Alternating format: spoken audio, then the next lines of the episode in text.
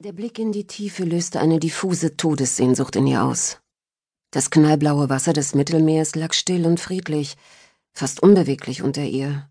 Nur ein paar kleine, harmlose Wellen formierten sich kurz vor dem Ufer und liefen leise an der felsigen Küste auf. Die Wasseroberfläche war von hier oben, diesem geschichtsträchtigen Ort, von dem aus sie hinabsah, rund 80 Meter entfernt. Ein tiefer Sturz. Wie lange würde sie wohl fallen?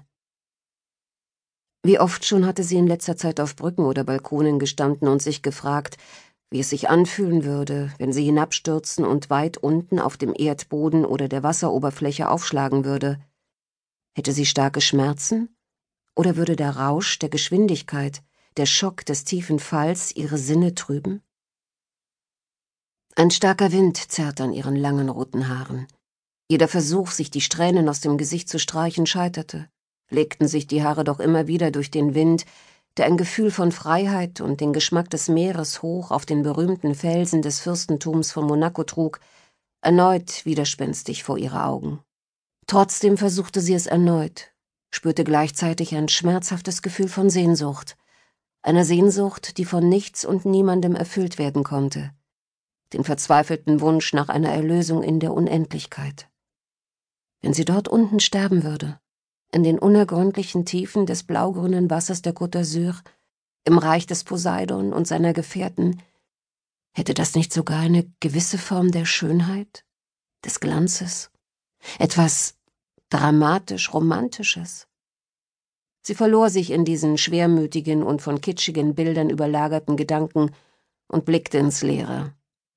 War es die Sehnsucht nach dem Tod, oder ihr Schicksal, das sie in diesem kurzen Moment zu erahnen wähnte. Sie dachte an den Ehemann, den sie nie kennenlernen würde, an die Kinder, die sie nie bekommen würde, an eine glückliche Zukunft, die sie nie haben würde. Eine tiefe Melancholie erfasste sie und das Gefühl trauriger Gewissheit, dass ihr Leben früh zu Ende gehen würde. Zu früh. 1. Kommissar Valerie dachte über das Böse nach. Was war das eigentlich genau? War das Böse einfach die Quelle allen Übels? Ließ es sich kausal erklären und genau definieren? Als das Gegenteil des Guten? Oder trug jedes Individuum einen gewissen Anteil des moralisch Falschen in sich? Die Gedanken über die menschlichen Abgründe machten sich in Valeries Kopf breit, während er mit seinem Kumpel Stefan durch die Berge der Côte d'Azur wanderte. Neben den Gedanken über Licht und Schatten, die Sollbruchstellen der Seele und den Hang zu einer dunklen Seite, fesselte ihn immer noch der weite Blick über die Küste, auch wenn er bestimmt schon an die hundert Mal hier gewesen war und hinabgeschaut hatte.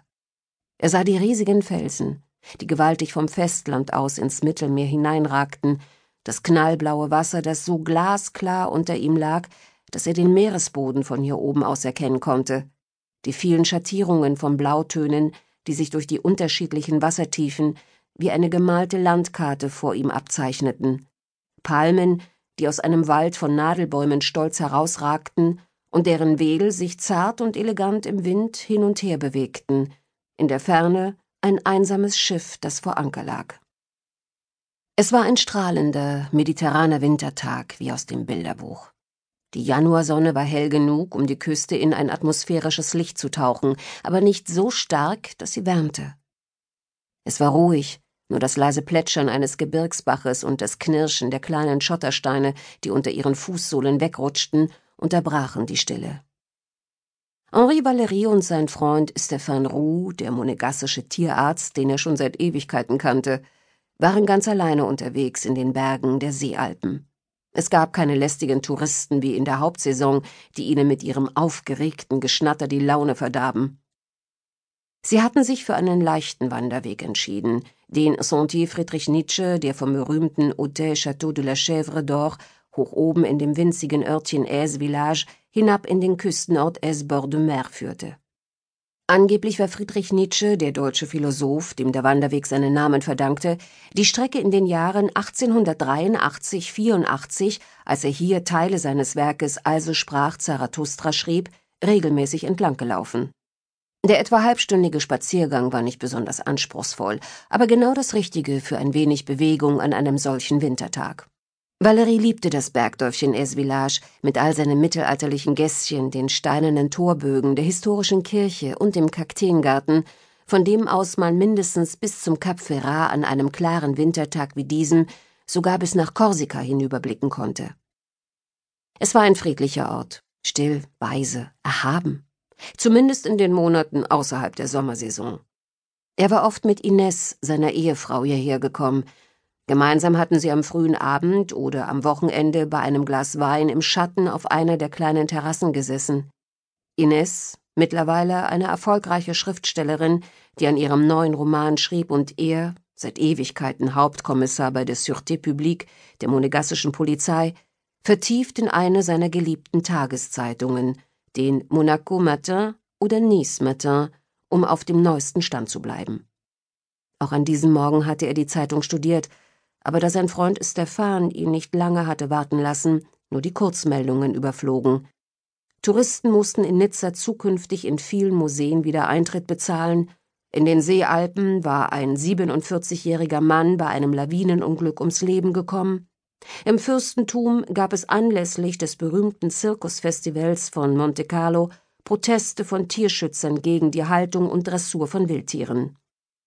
Außerdem war in Nizza eine Frau vor den Augen ihrer Kinder mitten auf der Straße erschossen worden. Der mutmaßliche Täter war flüchtig. Motiv unklar. Da war sie wieder. Die Existenz des Bösen. Valerie war froh, dass er von ähnlichen Ereignissen, die sich am Abend häufig in den Boulevardnachrichten wiederfanden, im Fürstentum in der Regel verschont blieb. Unmöglich, in Monaco auf offener Straße jemanden zu erschießen angesichts der elektronischen Augen von über 600 installierten Überwachungskameras. Der Täter würde innerhalb von Minuten gefasst werden und im Knast landen. Aber würde das etwas ändern?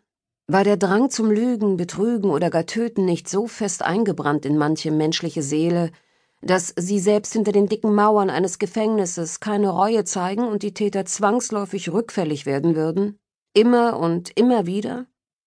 Valerie strich sich mit der Hand über seinen mittlerweile etwas zu lang gewordenen graumelierten Bart und blickte in die Ferne. Stefan war ebenfalls stehen geblieben, schob mit der für ihn so typischen Bewegung seine Brille mit dem rechten Zeigefinger ein Stück auf der Nase nach oben und warf einen Blick auf das Schild, das hier am Wegesrand aufgestellt war, um Besuchern den Zusammenhang zwischen Wanderweg und Dichter zu erklären. Angeblich ist Nietzsche den Weg im Sommer tagtäglich rauf und runter gegangen. Ihm soll die Mittagshitze so zu Kopf gestiegen sein, dass er halluziniert hat und dadurch zu seinen berühmtesten Werken inspiriert wurde. Wusstest du das? fragte er schmunzelnd. Nein. An seiner Stelle hätte ich mich lieber von ein paar Flaschen Rosé inspirieren lassen, entgegnete Valerie trocken. In der prallen Sommersonne wandern, hm, das kann auch nur so einem völlig vergeistigten Dichter einfallen. Ein bisschen verschwurbelt sind seine Thesen in der Tat, wobei. Apropos, hast du was von Ines gehört? Wieso apropos? Wie kommst du denn jetzt von Nietzsche auf Ines? antwortete Valerie mit einer Gegenfrage und setzte sich wieder in Bewegung. Er hatte wenig Lust, sich über seine von ihm getrennt lebende Ehefrau zu unterhalten und im Grunde wollte er auch gar nicht wissen, wie es ihr ging. Zumindest dann nicht, wenn es ihr ohne ihn besser ging als zuvor mit ihm. Wenn er nur an sie dachte, stieg wieder eine Wut in ihm auf, die er zuvor so noch nicht gekannt hatte. Gleichzeitig vermisste er sie, ihre offene und positive Art, die lautstarken, aber inspirierenden Diskussionen mit ihr, den eigensinnigen, aufregenden Blick ihrer katzengrünen Augen, das Streichen durch ihre rotbraunen Locken, die ihr wild und ungebändigt in alle Richtungen vom Kopf abstanden. Aber das würde er hier und heute niemals zugeben. Ärgerlich strebte er vorwärts und geriet ins Stolpern, in diesem einen Moment der Unaufmerksamkeit, in dem er nicht auf die Unebenheiten des Wanderweges geachtet, sondern seinen düsteren Gedanken freien Lauf gelassen hatte. Jetzt warte doch mal! rief ihm Stefan hinterher, der ihn schnellen Schrittes eingeholt hatte. Ist das der Grund, warum du plötzlich diese Leidenschaft fürs Wandern entdeckt hast? Weil du wusstest, dass ich deiner Fragerei hier oben nicht entgehen kann? schnaufte Valerie unwirsch. Ach was!